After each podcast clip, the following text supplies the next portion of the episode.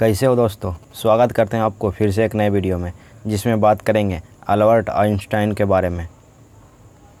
इनके बारे में आठ ऐसे फैक्ट आप जानने वाले हो, जो पहले से आप नहीं जानते होंगे।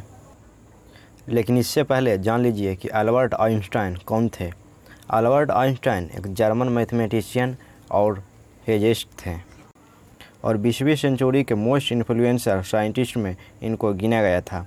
इनको उन्नीस सौ इक्कीस में नोबेल प्राइज़ भी मिला है फ़ोटो इलेक्ट्रिक इफ़ेक्ट को एक्सप्लेन करने के लिए। आइंस्टाइन का जन्म जर्मनी के एक शहर व्यूटमबर्ग में 14 मार्च अठारह का हुआ था। ये बहुत सारे डिस्कवरी और इन्वेंशन किए, लेकिन इनको जाना जाता है ई बराबर M C square theory of relativity के लिए, जिसकी मदद से न्यूक्लियर पावर और परमाणु बम विकसित करने में हेल्प मिला। इसी समीकरण ने यह सुझाव दिया कि पदार्थ के छोटे छोटे कणों को बड़ी मात्रा में, ऊर्जा में परिवर्तित किया जा सकता है और इसी की मदद से परमाणु बम विकसित किया गया। तो चलिए अब जानते हैं अल्बर्ट आइंस्टाइन के बारे में वो फैक्ट जिसके लिए आप वीडियो देख रहे हैं। फैक्ट नंबर वन, बचपन में बोलने में इनको दिक्कत हुई थी। आइंस्टाइन तीन साल की उम्र तक नहीं बोलते थे। ये फैक्ट को इन्होंने अपने बायोग्राफी लिखने वाले को बताए थे। आज एक शब्द है, आइंस्टाइन सिंड्रोम, जिसे डॉक्टर थॉमस शोवेल द्वारा बनाया गया था, जिनको बोलने में देरी हो रही है उनके लिए। Fact number two, Albert Einstein को उनके शिक्षक एक अच्छा छात्र नहीं मानते थे और इन्हें आगे के रोज़गार के लिए रिकमेंड नहीं किया गया था, क्योंकि ये एम्प्लॉयमेंट के लिए सूटेबल नहीं थे। फैक्ट नंबर थ्री फॉरगेटफुलनेस यानी भूल जाना। इनको बचपन के दिनों से ही इनके पर्सनालिटी का एक बड़ा हिस्सा था। ये अक्सर अपना सूट के पीछे छोड़ जाते थे और चाबियों को भी अच्छे से नहीं रख पाते थे। फैक्ट नंबर फोर, चौथा फैक्ट है इनके सिटीजनशिप के बारे में। आइंस्टाइन जर्मनी में जन्म लिए थे और यहूदी थे। इन्होंने अठारह सौ छियानवे में जर्मन नागरिकता को छोड़कर ए उन्नीस सौ एक में स्विस नागरिक बन गए थे। लेकिन उन्नीस सौ पचपन में एक अमेरिकी नागरिक के रूप में उनकी मृत्यु हुई।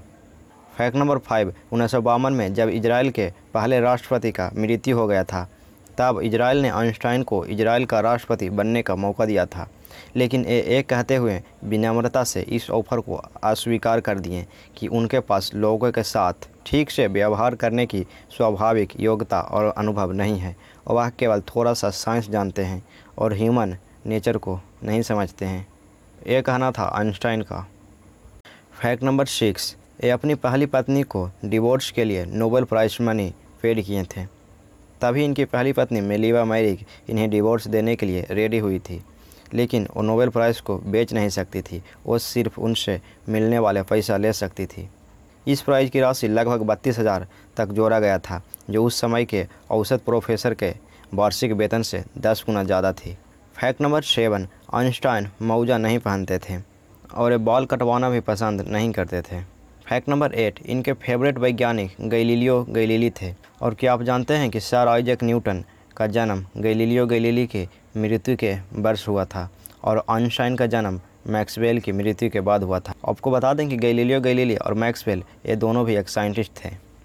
तो ये था इनके बारे में कुछ इंटरेस्टिंग फैक्ट जो हम आपको कम से कम समय में बताने का प्रयास किए हैं। अगर आपको इस वीडियो में इनके बारे में कुछ भी नया चीज़ जानने को मिला हो तो आप इस वीडियो को शेयर कर सकते हैं। और ऐसे ही वीडियो देखने के लिए आप हमारे इस चैनल को सब्सक्राइब कर लीजिए।